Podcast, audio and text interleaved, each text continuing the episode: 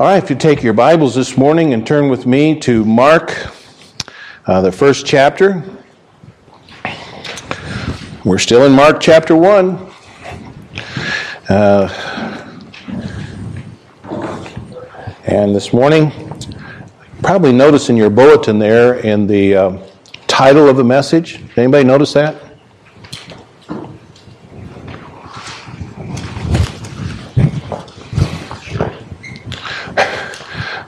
The. I'll let you fill in the rest of it. oh, the, sometimes those things happen. Even gets past the uh, the the one who uh, does the proofreading. I won't mention her name. I'll just give her initials to you. Terry Fleming. So, we're going to talk about the preaching of the servant. And uh, we've been looking at uh, Mark, the first chapter, uh, for a number of weeks now. And uh, this morning we want to look at the preaching of the servant. We've looked at a number of other areas of Jesus, the suffering servant. And this morning we want to take note of his preaching. And we find this in uh, actually verses 21 and 22. In verse 21 it says, And they went into Capernaum, and straightway on the Sabbath day he entered into the synagogue and taught, and they were astonished at his doctrine. For he taught them as one that had authority and not as the scribes. Again, it seems like Mark is in somewhat of a hurry. Uh, he uses words like straightway, uh, and immediately or forthwith, down in verse 29. Uh, verse 30, you find the word anon. All of these are action words, and it's a picture of events happening one right after another. So we say Mark is the gospel of action. Uh, Mark is attempting, I think, to focus on the main interest or main thrust of the earthly ministry of the Lord Jesus uh, Mark tries to picture Jesus as a servant, uh, one who is going from task to task as he does everything in his power to accomplish his Father's mission for this life. Mark is leading us to Calvary and then on to the empty tomb, and he wants to picture Jesus as a suffering servant who gave his life to redeem his people. And now, in fulfilling his purpose, Mark skips over large chunks of the ministry of Jesus. Some of those chunks we get from the other Gospels. Uh, we get some of the details of that. But between verses 13 and 14, there's a span of over a year. Mark totally leaves out the, uh, the entire ministry of Jesus in Judea.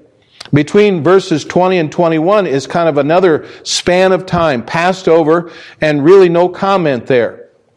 But during the several weeks that are not mentioned by Mark, we find that Jesus was carrying out his ministry in Nazareth. Uh, it was during this time that he preached the Sermon on the Mount. Mark doesn't refer to that sermon. Uh, he kind of skips over, but you find that in Matthew chapters 5 through 7. And uh, that's when he called the rest of the 12 disciples.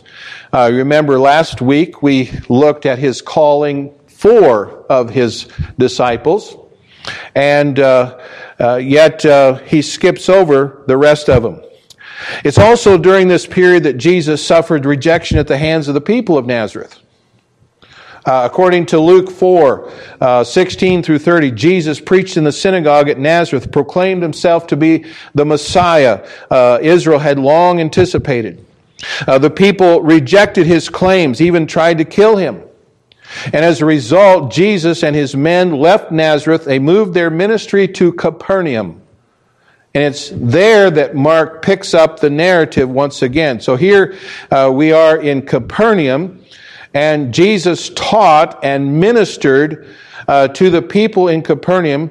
Uh, they caught up by, were caught up by and carried away with his message, uh, the message of this man by the name of Jesus. And the Bible tells us that they were astonished. Uh, in verse 22, down in verse 27, it uses the word amazed. Uh, both words kind of say the same thing astonished. They were amazed by what Jesus was saying and the things that he was doing. And so we're going to look at the preaching this morning of the servant. Notice, first of all, the context of his preaching. The context.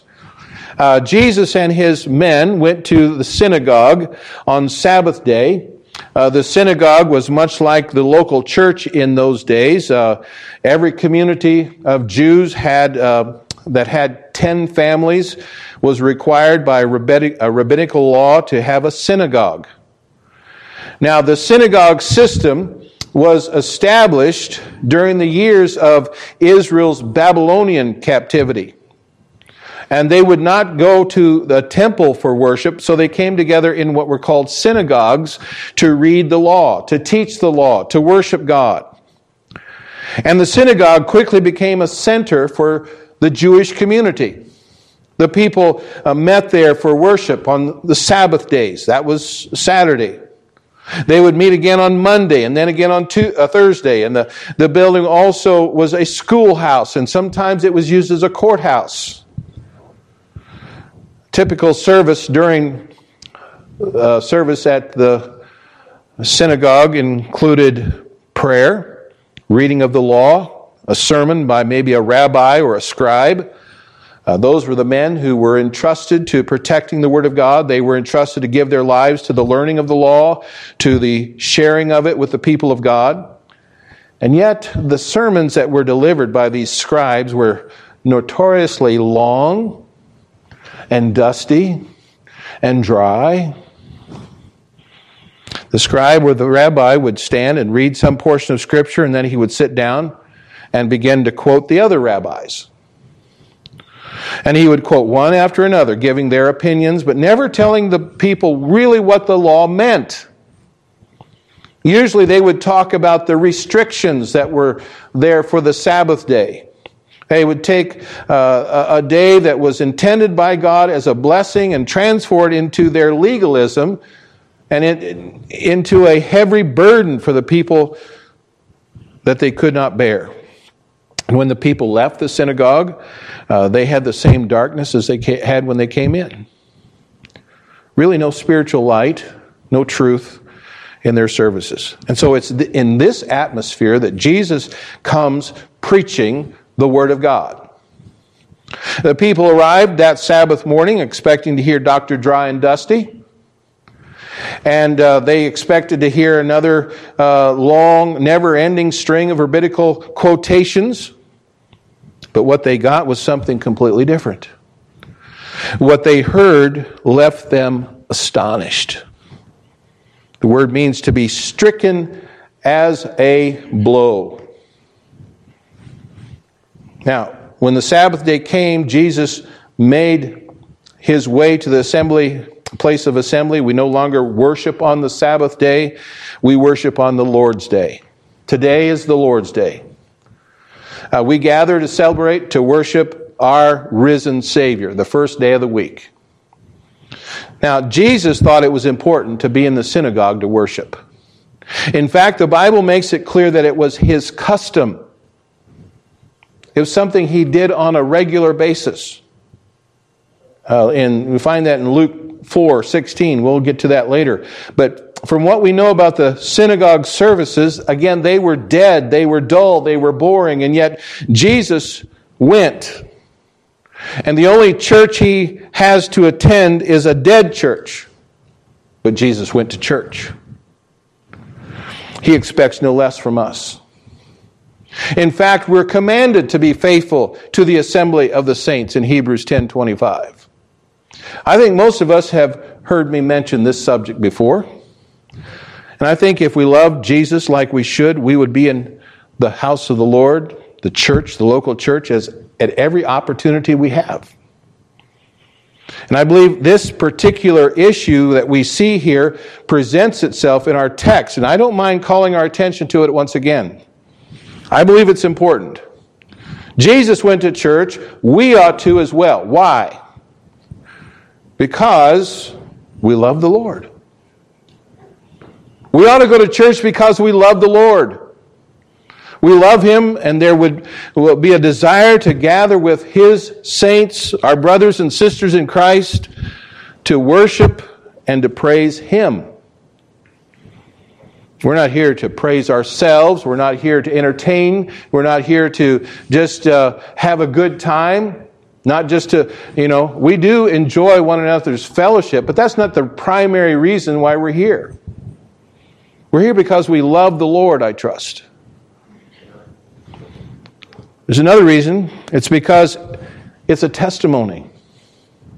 When we go to church, it's a testimony. Well, who's it's a testimony testimony to? Well, it's a testimony to our friends. Uh, it's a testimony to our family. It's a testimony to our neighbors. Where are those people going all dressed up again?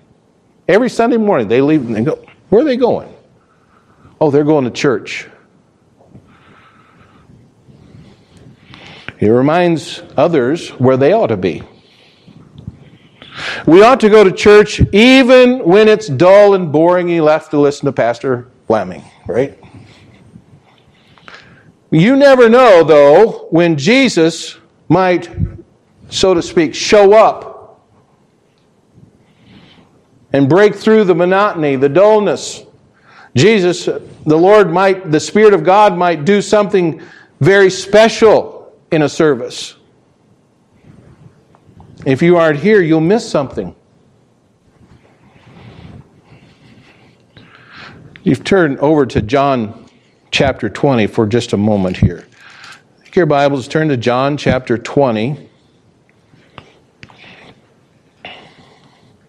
And see what a person who missed out because he didn't attend the assembling of the Lord's followers. John chapter 20, beginning in verse 19.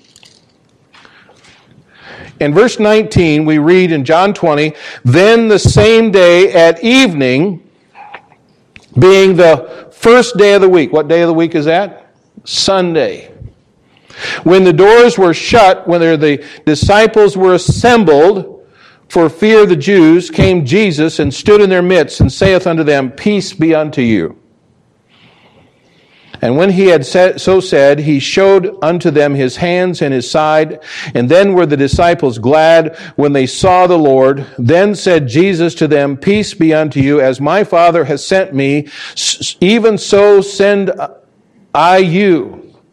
And when he had said this, he breathed on them and saith unto them, Receive ye the Holy Ghost. Whosoever sins ye remit, they are remitted unto them, and whosoever sins ye retain, they are retained. But notice verse 24. But Thomas, one of the twelve, called Didymus, was not with them when Jesus came. The other disciples therefore said unto him, We have seen the Lord. But he said unto them, Except I see his hands, the print of the nails, and put my finger in the print of the, the, nails, and thrust my hand into his side, I will not believe. And after eight days again, his disciples were therein, within, and Thomas was with them. This time he showed up. And then came Jesus, the doors being shut, and stood in the midst, and said, Peace be unto you. Then saith he to Thomas, Reach thither, hither thy finger, and behold my hands, and reach hither thy hand, and thrust it into my side, and be not faithless, but believing. And Thomas answered and said unto him, My Lord and my God. And Jesus saith unto him, Thomas, because thou hast seen me, thou hast believed. Blessed are they that have not seen and yet have believed. You say, Pastor, that's just kind of one very special time that Jesus appeared to the disciples and, and they received the Holy Ghost. That just happened one time. But there was some one of them that wasn't there. He missed something. Now I don't believe Jesus is going to come here and appear before us in the flesh, show us his hands and his side and, and those kind of things. But you know what?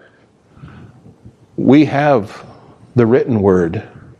And the living word, the Lord Jesus, and the written word basically are one and the same. You'll find that over and over in the scriptures. Sometimes there are scriptures you can't tell is it talking about Jesus the living word or is it talking about the written word?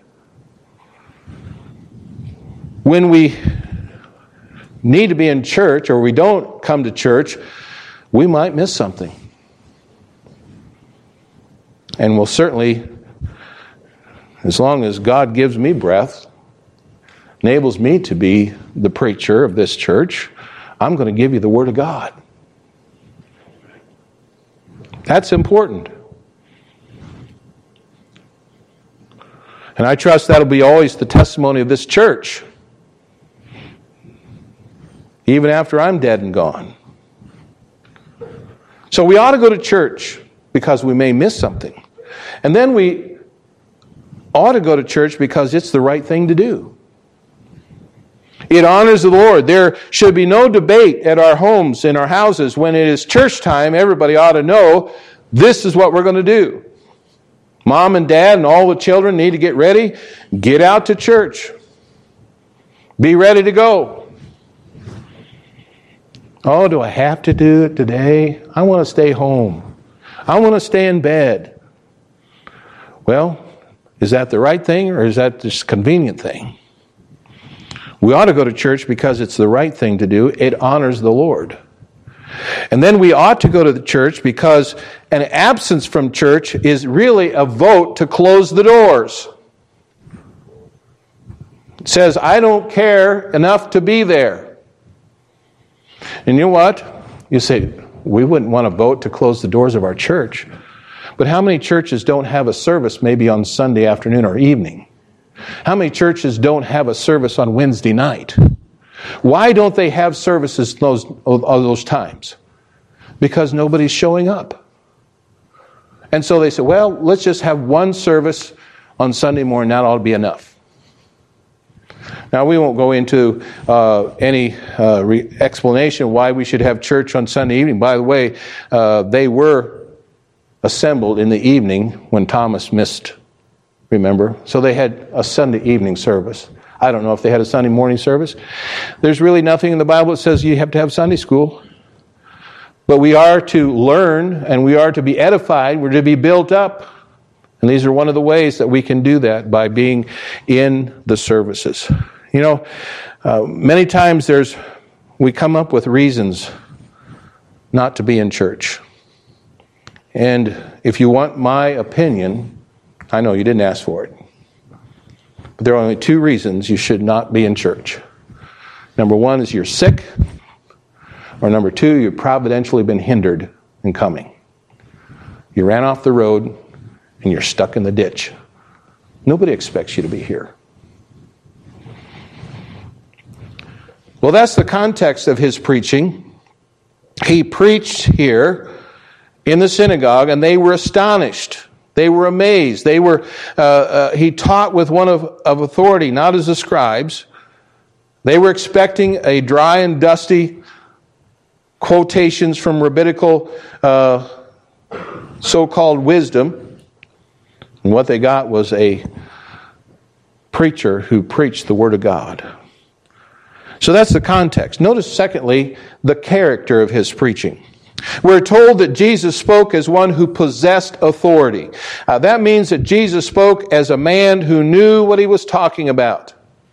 The scribes could only quote someone else, but Jesus spoke with power and understanding.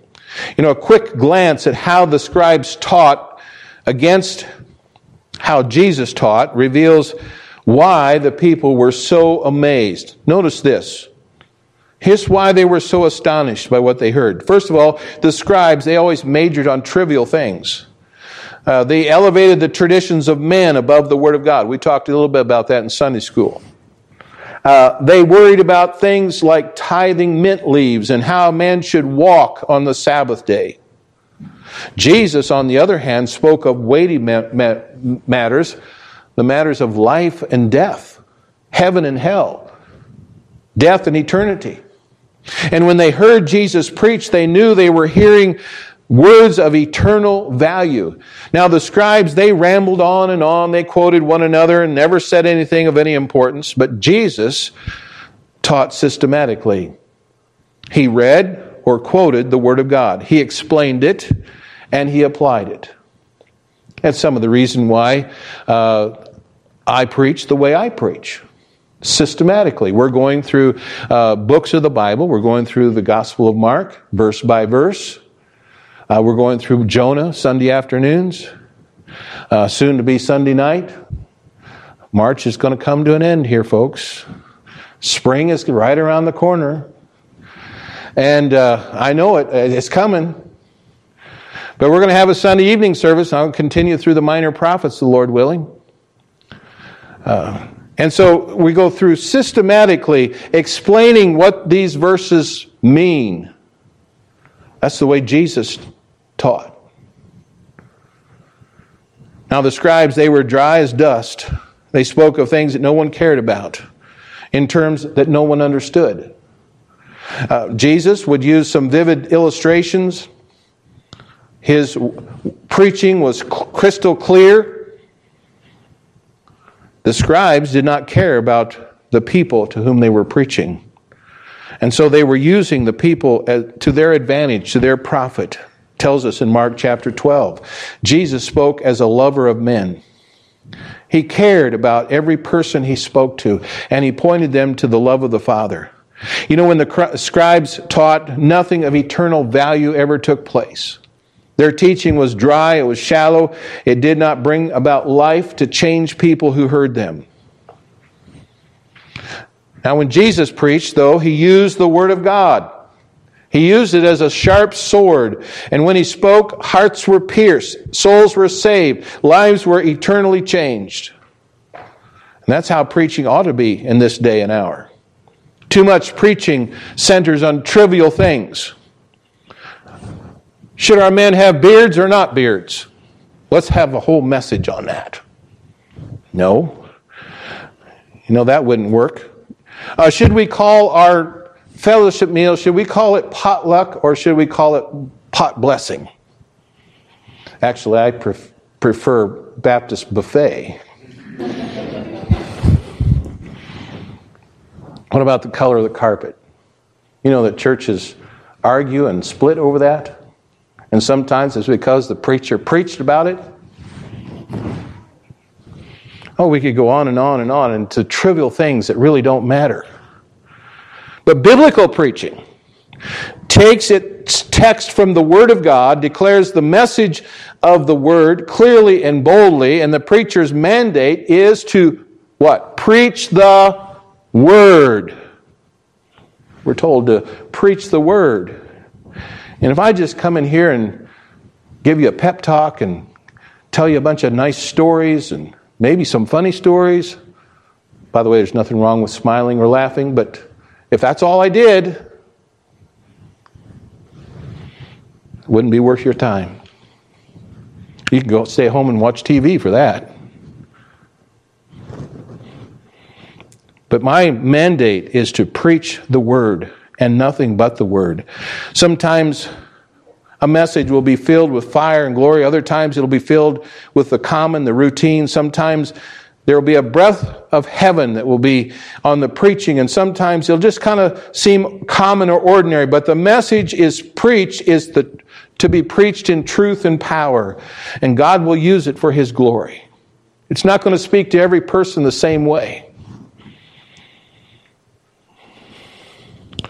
So you notice the context of his preaching, the character of his preaching, and then thirdly, the content of his preaching. And we're not told exactly what Jesus said that day. At least Mark doesn't tell us that. But we are told that the people were astonished at his doctrine. When they heard him speak, it was like nothing they'd ever heard before. Kind of left them speechless. Left them, as it says in verse 27, amazed. Jesus spoke with authority because he was anointed by the Spirit of God to preach the good news of the gospel. So let's go to Luke chapter 4 and fill in some of the uh, blanks here of content. These verses give us little insight as to what he preached in the synagogue. Turn to Luke chapter 4. Let's just take a brief look at the content of his message. The first thing we notice here in, in chapter 4 and down in verse 16 it says, And he came to Nazareth when he had brought, uh, been brought up, and his custom was he went into the synagogue on the Sabbath day and stood up for to read. And there was delivered unto him the book of the prophet Isaiah, and he opened the book, found the place where it was written, and he said, The Spirit of the Lord is upon me, because he hath anointed me to preach the gospel to the poor. That's the first thing we notice here. Preach the gospel to the poor. Now, the poor refers to those who were destitute of wealth, position, or influence, or an honor. They were probably uh, what we consider lowly or needy and lacking, helpless. He's referring actually to a spiritual condition, not just a physical condition. He came to save souls, to change lives. He came to offer hope to the hopeless. He came to help the helpless and give life to the lifeless. He came with the good news that there was love and hope and salvation. I wonder, are you lacking in this world's goods? Maybe you say, well, my bank account's not very big. And if, you know, you ask that to me, I said, well, I'm a poor Baptist preacher. If you don't believe me, just come hear me preach. Well, are you in need today? Are you helpless?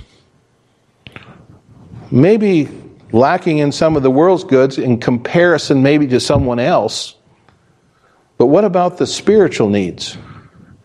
Do you need a Savior in your life?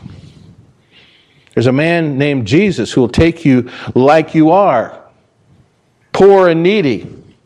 He'll save your soul, He'll change your life, and it won't cost you a dime. Isaiah 55, verse 1 says, Ho, everyone that thirsteth, come ye to the waters, and he that hath no money, come ye buy and eat, yea, come buy wine and milk without money and without price. Revelation 22, verse 17, and the Spirit and the bride say, Come. And let him that heareth say, Come, and let him that is athirst come.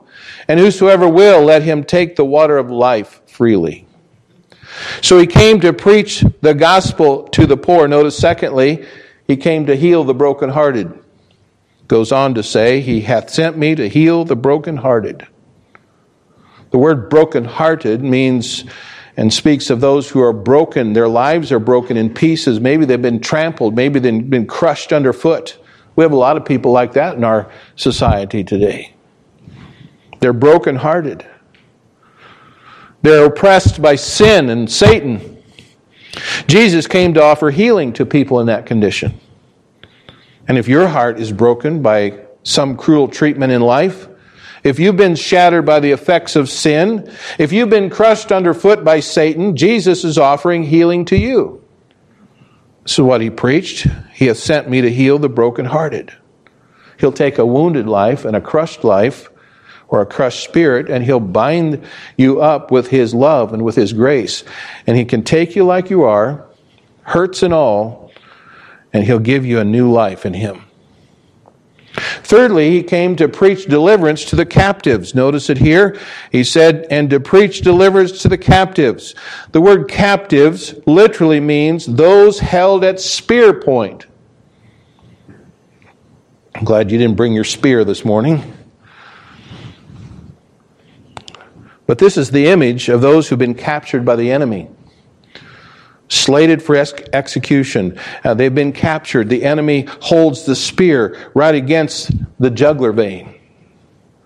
And one thrust and they would die. And the blood would pour out on the ground and they'd be gone. Well, Jesus is talking about people who've been held captive in the grip of sin. You know, by birth, all of us were sinners. As sinners, we're enemies with God. Lost people stand opposed to God, opposed to His will. They're guilty of violating the law, rejecting the Son, turning a deaf ear to the gospel. And as a result, they're doomed and doomed to judgment. Listen, if that describes any of you this morning, if you're in the grip of the enemy, sin, like a great spear, is pressed against the juggler of your soul, One thrust, and you will leave this life and go out into a lost eternity. And if you die in your lost condition, you will go to hell and you will spend eternity in that horrible place. You'll be isolated from God and from all that is good and, some, and pleasant. There will be no reprieve, there will be no release. Nothing but pain, suffering for all of eternity. Here, Jesus promises deliverance to those who are in that condition. That's what the word deliverance has to do with release from bondage or imprisonment. It's forgiveness or pardon of sins. And Jesus will take those who come to him by faith and put their sins away from them forever. He has the power to deal, that, to deal with the enemy. He has the power to give everlasting eternal life. He has the power to set free from bondage. He has the power to take an old life and make you a brand new creature in Christ. You know, there were some saints that were held in captive, like Samson. You're finding out that sin binds and blinds and grinds. It literally brings its own club, but Jesus can set us free. Notice something else Jesus preached recovering of the sight of the, uh, to the blind. That's in verse 18 there. Recovering of the sight uh, to the blind. Jesus surely opened blinded eyes when he was here, but his primary mission was to open the eyes of those who were spiritually blind. And that's the condition of all those who don't know Jesus Christ as their Savior today. They're blind to their condition. Uh, they don't even know that they're lost. They're blind to their need. They think they, you know, if I just live a good life, if I just maybe turn over a new leaf, maybe if I get a little religion, Maybe I do a few good deeds, I, everything will be fine. They're so blind and so deceived. But Jesus came to recover the sight of the blind. He reminds them of the cross and the tomb. He shows them that Jesus died for them and because he loved them. And when they act on that information, they receive spiritual sight. They receive Jesus into their lives and he saves them. He came to preach that message. And then he came to set liberty them that are bruised. We see that at the end of verse 18. That word bruised refers to those who are broken, shattered, smitten, speaks of those who have been battered by the power, the effects of sin. We've already touched on how that sin's power destroys and devastates, but we cannot stress too longly, strongly the truth that there is no good in sin. Nothing but dis- devastation, nothing but desperation, nothing but destruction in sin, because sin destroys. It'll destroy our youth. It'll rob people of their innocence. It'll ruin marriages. It breaks up homes. It brings death and disease and damnation. It'll steal your testimony. It'll rob you of your joy. It'll silence your shout. Sin will harden your heart. It'll sear your conscience. It'll drive you away from God. Sin is a deceiver. It's a destroyer. It brings damnation. It will take everything of value and leave you with nothing but disappointment, disillusion, and dis- devastation. It'll ruin your life. Jesus came to make it possible for those who are beaten up and bruised by sin to be set free. That's what he preached. You don't have to be a slave to sin. You don't have to be a slave to the flesh and the devil. You, can, you don't have to live one more minute in your slavery uh, to sin. And then we find Jesus came to preach the acceptable year of the Lord. Verse 19. Jesus came to let those trapped in sin know that the door of hope had been opened. They could now be set free from their sins, and all they had to do was come to Him. That's still the message today. The door of hope still stands open today. Jesus invites all who will come to Him by faith, receive Him into their lives. He invites the broken, the bruised, the battered to come to Him and find deliverance and hope and blessing. Let me just conclude by saying this is the same message today. The same message. Perhaps there's someone here who's can be described as poor, hopeless, and helpless. Maybe you're brokenhearted and sin has crushed you. Maybe you're one of the captives and you need to find freedom and deliverance. Perhaps you're one of the blind, cannot find your way. Perhaps you're one of the bruised. Perhaps you're one of those who needs, when the acceptable year of the Lord gives you hope, to accept that hope. How many of you can remember the day that you trusted Jesus Christ? Those of you who know Christ as your Savior, can you remember that day? I do. I was nine years old. Vacation Bible School. Responded to an invitation trusted Jesus Christ as my Savior. Maybe it wasn't in a preaching service like some have been responsible. Maybe it was in a counseling room. I got saved in a church nursery. I say that's where I got changed.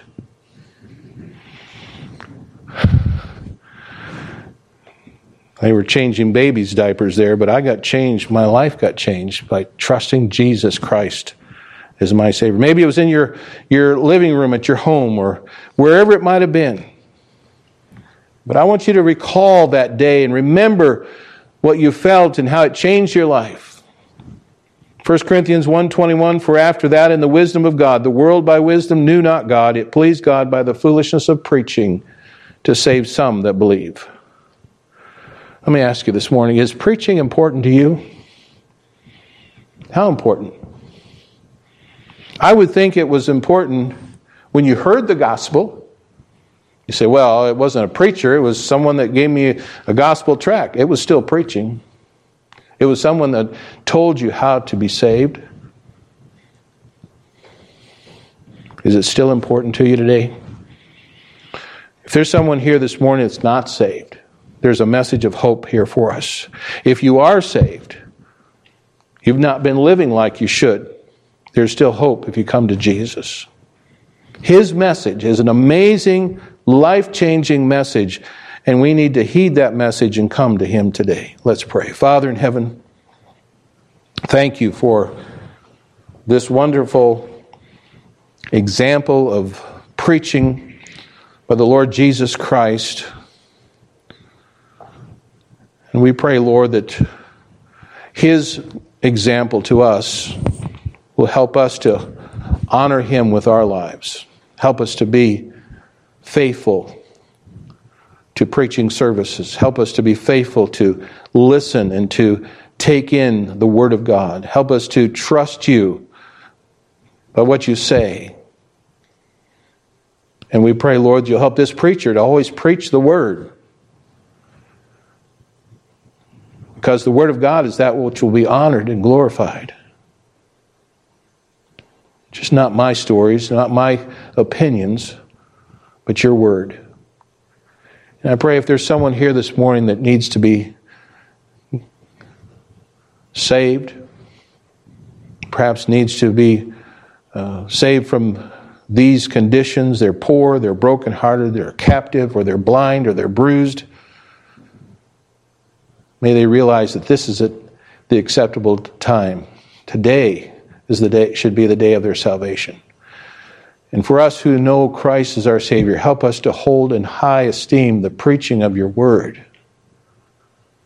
Help us to invite others to come to hear the preaching of God's word. Help us to be faithful. We pray in Jesus' name.